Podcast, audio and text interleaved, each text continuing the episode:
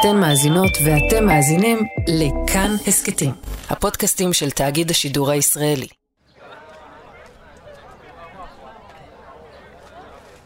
יולי 1993. וילת קומותיים צבעונית על חופי ההמפטונס, ניו יורק, במרכז החצר בריכת שחייה עמוסה כדורי מים מתנפחים. מסביבה עשרות צעירים עומדים או יושבים בנימוס ומוחאים כפיים בזמן שמצלמה מרחפת מעליהם. המצלמה היא של MTV, שמצלמת אותם לתוכנית ביץ' האוס, בית החוף. ליד הבריכה ממוקמת במה ועליה חמישה גברים לבנים, חלקם לבנים מדי. הסולן בחולצת פסים, בלורית בלונדינית ומשקפי שמש הוא תום יורק. הלהקה היא רדיואד, והשיר שהם מבצעים במסיבת החוף הוא קריפ.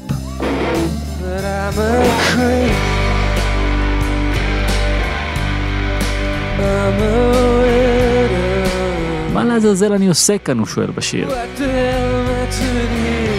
והתשובה היא, מקדם את הסינגל החדש שלהם. אני לא שייך לכאן, הוא עונה לעצמו. וכן, כל מי שצפה בשיר בזמן אמת, או רוצה לצפות בו ממש עכשיו ביוטיוב, יכול להסכים שהוא לא ממש טועה. הוא לא שייך לשם.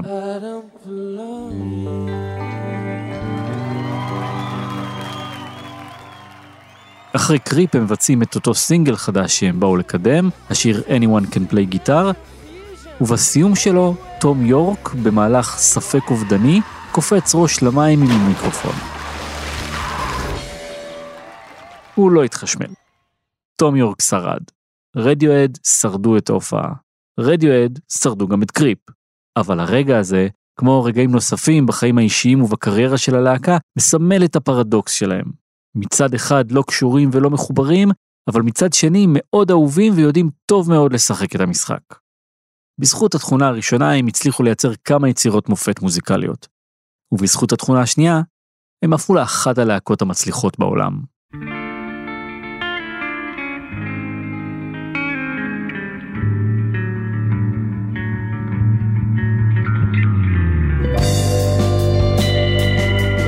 אני ניר גורלי, אתם ואתן על כאן 88 הסכתים, במיני סדרה חדשה בשם תפסיקו את הרעש. השנה אנחנו חוגגים 30 שנה לאלבום הבכורה שלהם, פבלו האני. ממש לא מזמן ציינו 25 שנה לאלבום אוקיי קומפיוטר. במיני סדרה הזו נחזור גם לאלבום ההוא, כנראה אלבום הרוק הגדול האחרון של שנות ה-90, וגם לסיפור של הלהקה וליחסים המורכבים שלה עם התהילה. והסיפור הזה מתחיל באוקספורד, אנגליה. אוקספורד היא עיירה שמזוהה בעיקר עם האוניברסיטה היוקרתית שבה. לחברי הלהקה היו יחסים מורכבים עם העיר שסימלה עבורם את הבדלי המעמדות. מצד אחד ילידי המקום, ומצד שני בני השירים שבאו ללמוד באוניברסיטה אבל לא ממש התערבבו בעיר. הם עצמם לא היו חלק מהאליטה. הם היו ילידי המקום. תום יורק נולד ב-1968 והיה ילד זעיר פיזית ומאוד מופנם. אבא שלו, שהיה אלוף אגרוף באוניברסיטה, ניסה לגרום לבן שלו להיות קצת יותר קשוח. בשלב מסוים הוא קנה לו כפפות אגרוף, אבל כל פעם שניסה למשוך אותו לקרב, תום נפל ולא החזיר מלחמה. והיה גם את העניין הזה עם העין. הוא נולד עם עין עצלה. כשהיה רק בן שש, כבר היו מאחוריו חמישה ניתוחים. האחרון שבהם לא היה מוצלח והוא נותר עם עפעף נפול. לכיתה א' הוא נכנס עם רתיעה. הוא סבל משמעות גנאי והצקות, ומגיל צעיר הבין שבני אדם יכולים להיות אכזריים מאוד. אבל בואו לא ניסחף עם הקלישה המתבקשת. תום יורק לא תמיד התייחס אל הילדות שלו כאל ילדות רעה. אמא שלי תמיד אמרה שהייתי ילד מאוד שמח, הוא סיפר ב-1997 בריאיון למגזין Q, ופוצץ בחדווה את התדמית ההגמומית שכולם מיהרו להדביק לו. לא התעללו בי, הוא אמר, מצטער לאכזב. לא נעמיק בילדות של כל חברי הלהקה, לא כי חלילה הם לא חשובים או מעניינים, פשוט כי אם במקרה של תום יורק יש אולי איזושהי חשיבות בלהראות שהוא היה סך הכל ילד לבן בריטי רגיל ממעמד הביניים, אז נדמה לי שבמקרה של שאר החברים זה די מובן מאליו. הראשון להצטרף לתום ולהרפתקאות המוזיקליות שלו היה קולין גרינווד, חבר שלו מהשכבה. שניהם היו בני 14, הם היו חנונים ונחשבו למוזרים, בטח לא נפלתם מהכיסא. אבל כן היה להם ביטחון עצמי, והם כן אהבו מאוד פוסט-פאנק. ב-1985, כשהם היו בני 17, הצטרף אליהם הגיטריסט אד אובריין שהיה גדול מהם בשנה. הוא לא התקבל לחבורה בזכות כישורי הנגינה שלו, שלדבריו באותם ימים לא היו ממש קיימים, אלא בגלל הדמיון הפיזי שלו למוריסי. בהתחשב במראה של קולין ותום, אפשר למצוא בזה איזשהו היגיון. בהתחלה הם ליוו את עצמם ממכונת תופים חצי שבורה, וכשזו נשברה, הם הבינו שהם צריכים בן אנוש. אז הם פנו לפיל סלווי, חבר מהשכבה של אד שכבר היה ידוע כמתופף של להקה בית ספרית אחרת. הם קראו לעצמם On a Friday, ביום שישי, על שם היום שבו נהגו להיפגש לחזרות בחדר המוזיקה של בית הספר. החבר החמישי שהצטרף ללהקה היה אחיו הקטן של קולין, ג'וני גרינווד. עליו אולי כן כדאי להתעכב רגע. ג'וני היה צעיר מקולין ותום בשנתיים. הוא למד גיטרה, המשיך לפסנתר, ובשלב מסוים ניגן גם בוויולה. כבר אז הוא ללא ספק היה חבר הלהקה בעל ההשכלה המוזיקלית הרחבה ביותר. בתחילת הדרך, on a Friday, לא ממש היו צריכים אותו. כבר היו להם שני גיטריסטים, תום ועד. הוא היה יושב בצד עם קלידים ומצטרף כל פעם שקראו לו. וגם אז הווליום שלו היה על אפס, כי הוא פחד להשמיע קול. בריאיון מאוחר יותר הוא הודה שהוא רק העמיד פנים שהוא מנגן, כשלמעשה הקלידים שלו היו בכלל קבועים. והקטע היפה הוא שתום עדיין החמיא לו על הנגינה.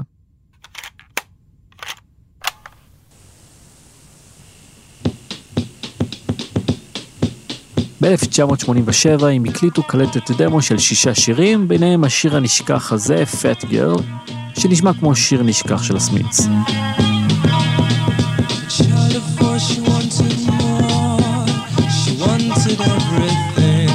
את הביקורת הראשונה שלהם הם קיבלו מעיתון מקומי בשם אוקספורד אינקוויירר.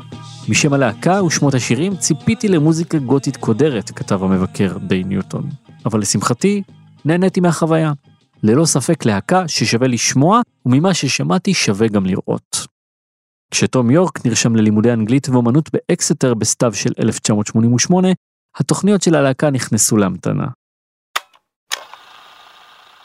בשלוש השנים הבאות, למעט חזרות בודדות בחופשות וסופי שבוע, On a Friday לא ממש הייתה פעילה. במקביל הוא הרחיב את האופקים המוזיקליים שלו והתחיל להתעניין בטכנו.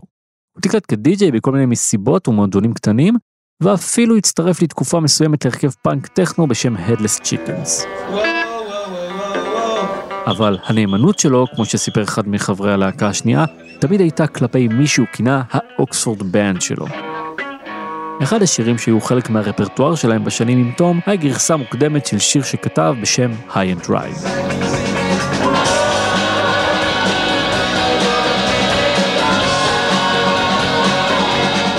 תום יורק ניצל כל ביקור הביתה לאיחוד של הלהקה.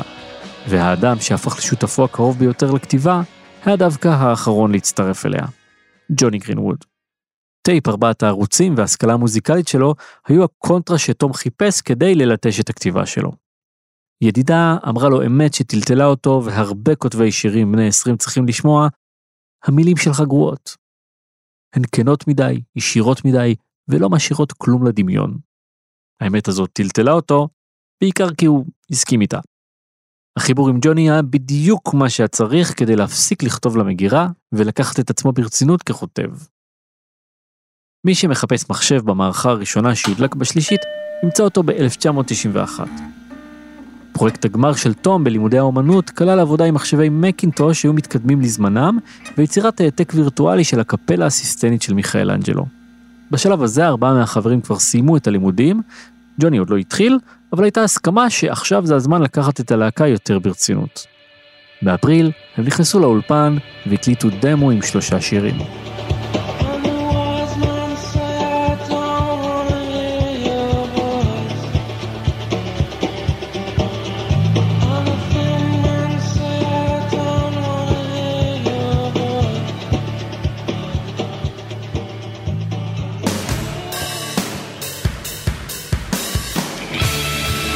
באותה תקופה התפתחה בעיר סצנה מוזיקלית חדשה סביב להקות כמו Ride ו Swervedriver.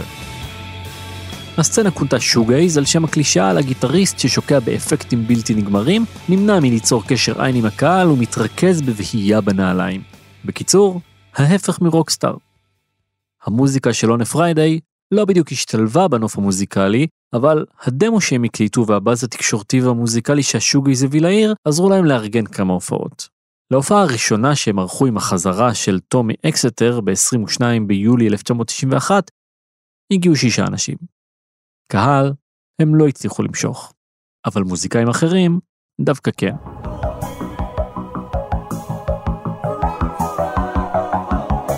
Aerial FX הייתה להקת New Romantics שהוציאה אלבום אחד וכמה סינגלים בתחילת האייטיז. אם השם הזה לא אומר לכם כלום, הכל בסדר. היא לא באמת השאירה חותם. מה שהיא כן הצליחה זה לחתום על חוזה. ולא סתם, אלא עם הלייבל הגדול EMI. שני החברים עם המזל הגדול יותר בחתימת חוזים מאשר בכתיבת שירים הם קריס הופורד וברייס אדג'. אחרי שההרפתקה המוזיקלית שלהם כשלה, הם עברו לתחומים אחרים כמו נדל"ן, וב-1988 פתחו אולפן בשם Courtyard Studios. הרבה להקות מקומיות עברו לקריס על הקונסולה. המפורסמת מכולם, באופן יחסי, היא להקת Slowdive, שלה הוא הפיק את אלבום הבכורה.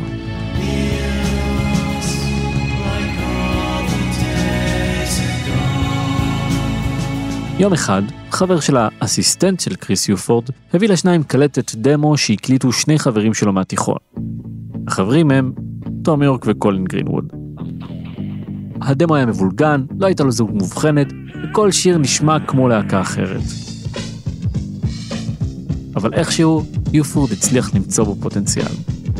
הוא הגיע להופעה של הלהקה, ולדבריו, עף לו המוח. הוא הציע לחמישה להקליט את הדמו הבא שלהם, הם הסכימו, וככה יצא מה שמכונה The Manic Hedgehog Tape, על שם החנות שבה הוא נמכר.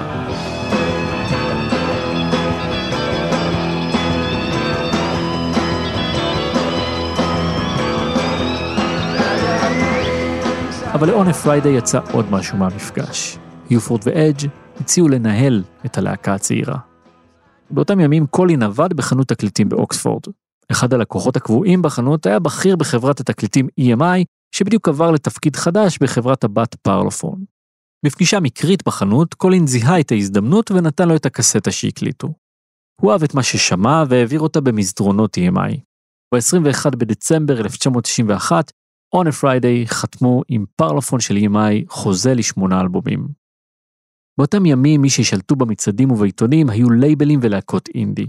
פרלופון היו מודעים לכך שהם לא בדיוק עונים על ההגדרה של לייבל עצמאי, והציעו להוציא את אלבומי הלהקה בחברת בת שתתחזה לחברה עצמאית. תום יורק הרגיש את הזיוף והתנגד. הם היו להקה של לייבל גדול, והבינו שהדרך היחידה לשמור על ה integrity שלהם זה פשוט לא להתכחש לכך. וכאן כן חשוב להגיד רגע משהו על הרקע שממנו הם באו. זה נכון שהם היו חבורה של נערים לבנים מאוקספורד, הם היו ההגמוניה, אבל הגמוניה שמודעת להגמוניותה. הם לא היו מפונקים ולא עיגלו פינות, ובעיקר היו כנים עם עצמם ועם הכוונות שלהם. לפחות הם היו כנים מספיק כדי לעצור מדי פעם ולשאול את עצמם אם הם עדיין מספיק כנים.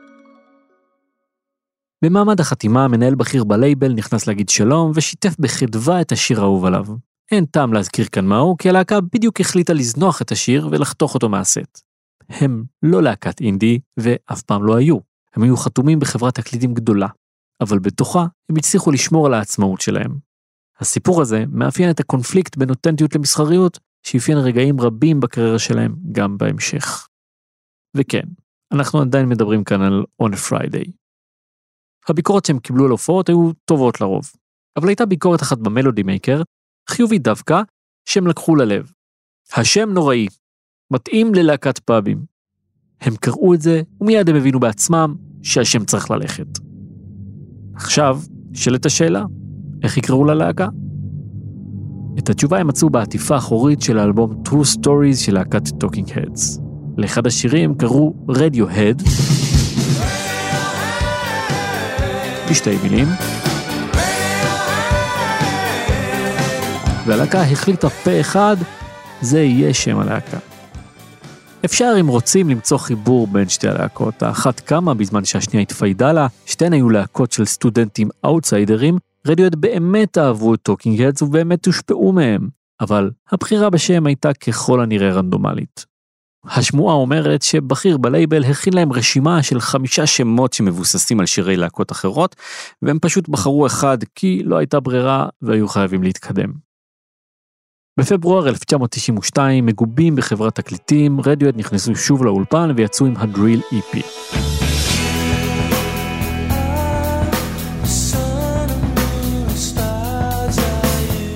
מי שהפיק אותם היה קריס היופורד בעצמו, שגם ניהל את הלהקה. ניגוד העניינים הזה לא נעלם מעינו העצלה של תום יורק. למעט השמעה ראשונה ומכובדת ב-BBC 1, ה-EP לא היכה גלים, וקריס המנהל נאלץ לפטר את עצמו מתפקיד קריס המפיק.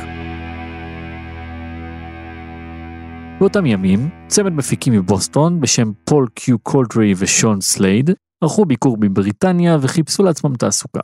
הבחירה בעבודה עם מפיקים מאמריקה הייתה בדיוק הטוויסט שפרלופון ורדיוהד היו צריכים כדי לעקוף את העובדה שהם לא אינדי בריטי אותנטי. כי אם האנגלים הסנובים עלולים לעקם את האף, סאונד אמריקאי וסיבוב הופעות שם בטח לא יכולים להזיק. השידוך עם קולדרי וסלייד היה מיידי, והלהקה והלייבל חיפשו שיר להקליט. אחד כזה שיעשה קצת יותר רעש מ Drill הדי כושל. היו כמה אפשרויות, אף אחת לא ממש הקליקה. עד שיום אחד, בזמן חזרה באולפן, רדיוהד ניגנו שיר חדש. כזה שלא המפיקים ולא הלייבל שמעו לפני. רדיואד אפילו לא חשבו להציג אותו, והם היו די אפולוגטיים לגביו. זה שירה סקוט ווקר שלנו, תום יורק אמר. סקוט ווקר היה זמר מצליח בשנות ה-60. המפיקים לא שמעו טוב את המלמולים של תום, וחשבו שזה באמת שיר של סקוט ווקר. הם יצאו מהאולפן ואמרו אחד לשני, חבל שהשיר הכי טוב שלהם הוא קאבר. הלהקה לא הייתה בטוחה לגביו. הלייבל לא ידע עליו, והמפיקים בכלל חשבו שזה קאבר. הגורל של Creep באותה מידה יכול היה להיגזר לשכחה. אבל המזל שלו היה שאף שיר אחר לא באמת היה טוב יותר. באחת החזרות המפיקים ביקשו מהלהקה שתנגן שוב את השיר ההוא של סקוט ווקר, רדיוהד התחילו לנגן, והמפיקים לחצו הקלט.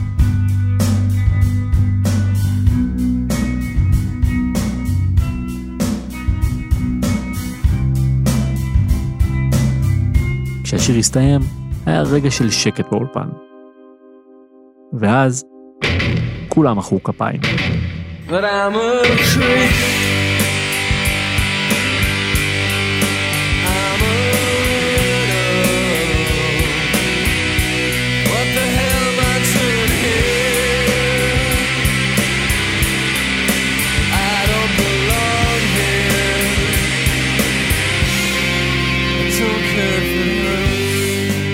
אחר כך ב control, תום שאל את ג'וני גרינווד, מה אתה חושב? וג'וני ענה, זה הדבר הכי טוב שעשינו כבר הרבה זמן. תום כתב גרסה מוקדמת של השיר עוד בימים שלו בקולג'. הדבר היחיד שהוא שיתף לגבי ההשראה שלו, היא שהוא נכתב בעקבות מערכת יחסים בעייתית שהייתה לו. הוא גם מתייחס לכך שהוא לא באמת חושב שהוא creep, וכל השיר נכתב מנקודת מבט סרקסטית על הדרך שבה אנשים אחרים הסתכלו עליו. אבל לא רק המילים זכו לערימות של פרשנויות. תשומת לב כמעט שווה קיבלה נגינת הגיטרה של ג'וני. יותר נכון, אקורד. או פריטה, או פשוט רעש.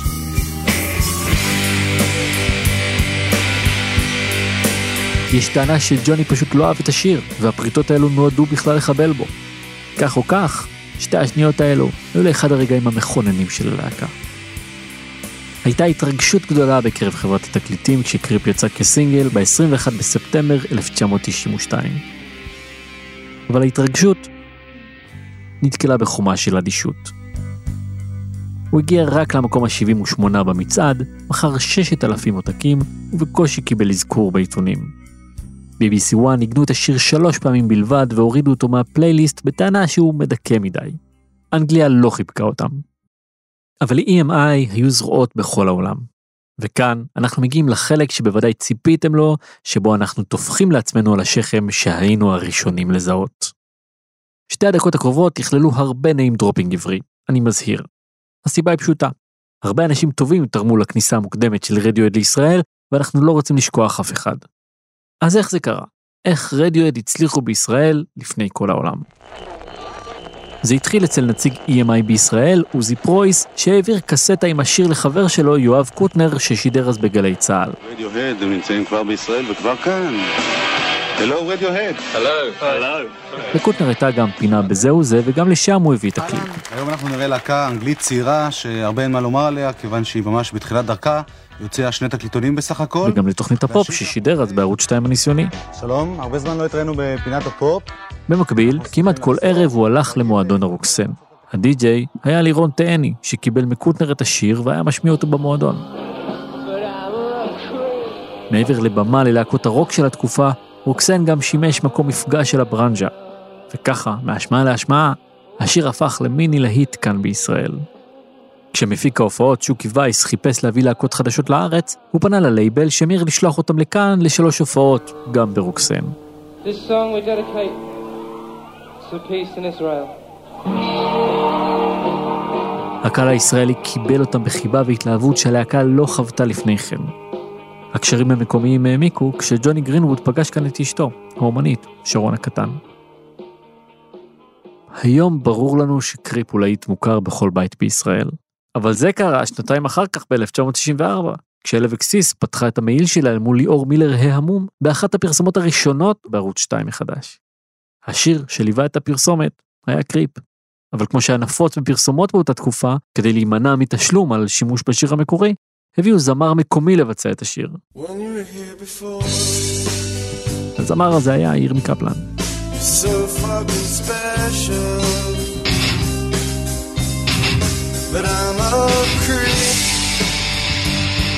עכשיו בקסטרו חגיגת חנוכה. אנחנו עוד נחזור לישראל. גם הם עוד יחזרו לישראל. עד היום הם מוקירים תודה על הנס הקטן שקרה להם כאן ולאנשים הראשונים שהאמינו בהם.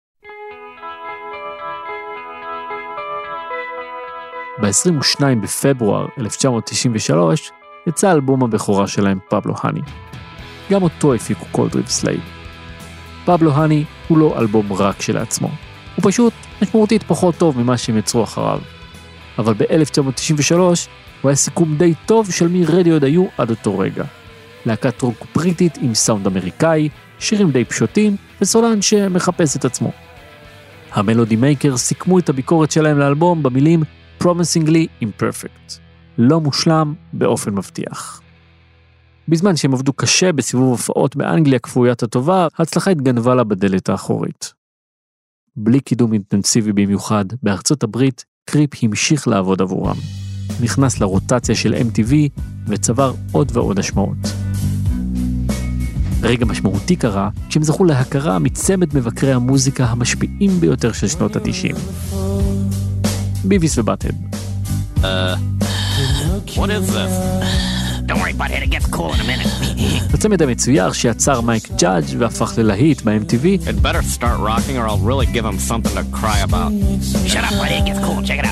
צפה בקליפ של קריפ, וברגע השיא, ביביס צעק.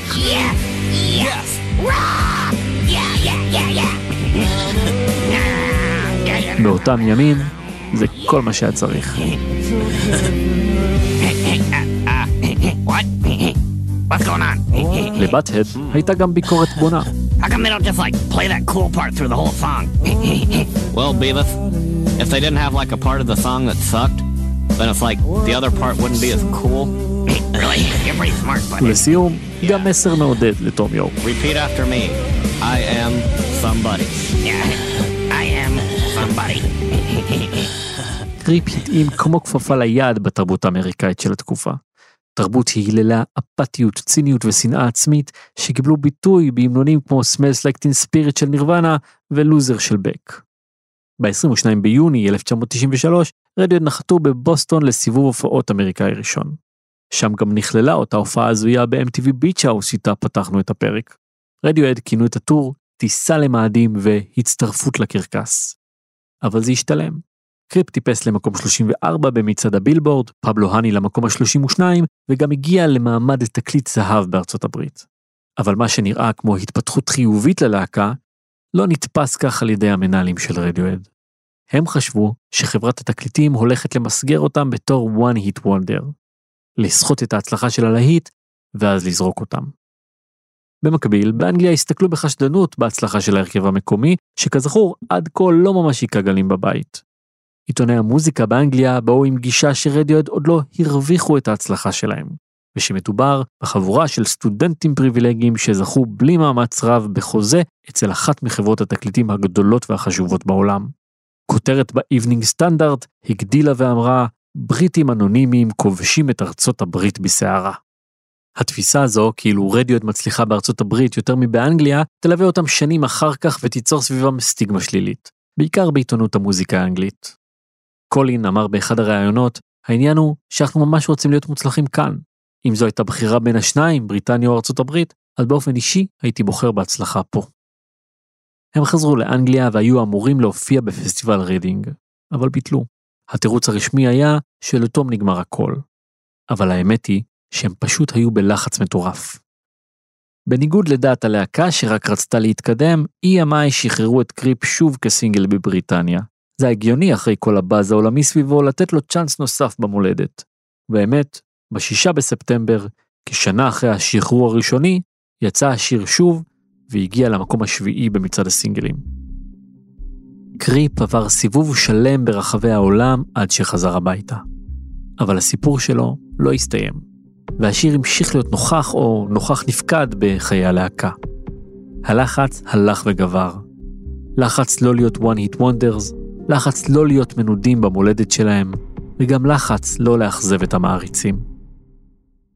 היו הרבה מכתבי מעריצים שהגיעו ללהקה באותה תקופה, וגם היו הרבה מכתבי הזדהות.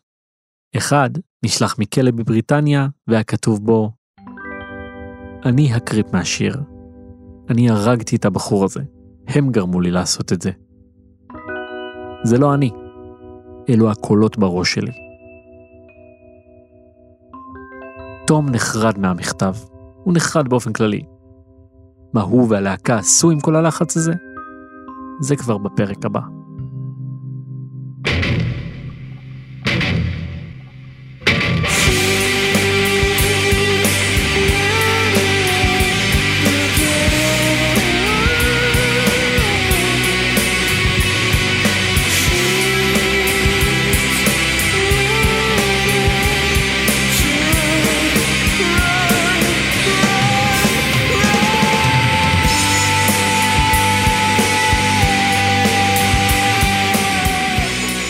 האזנתם לפרק הראשון של תפסיקו את הרעש, המיני סדרה להקת רדיואד. תחקיר והפקה שרלוט לוי ועופרי מקוב, עריכת סאונד ומיקס רחל רפאלי ועודד דוידוב. סייע בעריכה שרון לרנר. סייעו בהפקה מאיה דרוקמן, נעמי שלו וגיל מטוס. עורך כאן 88 הסכתים הוא תומר מולביטזון. תודה רבה לעופרי גופר, תומר קריב ויונתן קוטנר. תודה מיוחדת ליואב קוטנר. ראיון איתו על סיפור האהבה בין רדיואד וישראל יעלה בסוף הסדרה כפרק בונוס. פרקים של כאן 88 הסכתים זמינים באתר ויישומון כאן ובכל יישומוני ההסכתים. אני ניר גורלי, תודה על ההאזנה, ניפגש בפרקים הבאים.